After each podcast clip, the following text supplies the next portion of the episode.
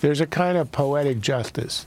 The universities, the professors, the administrators have for years now, decades, been feeding their students historical ignorance, uh, political radicalism, intolerance, uh, and a sense of entitlement and victimization.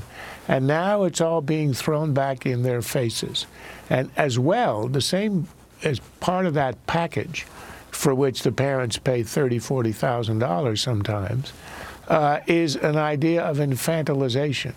You know, this is supposed to be my home. You got to make me comfortable. I can't be upset by anything. And if I'm upset, I've been assaulted by microaggression. And now we get the spectacle in Missouri of the dean, the president, resigning as an act of supreme cowardice in the face of this bullying by the students who've been soaked and seeped in this sense of entitlement and victimization.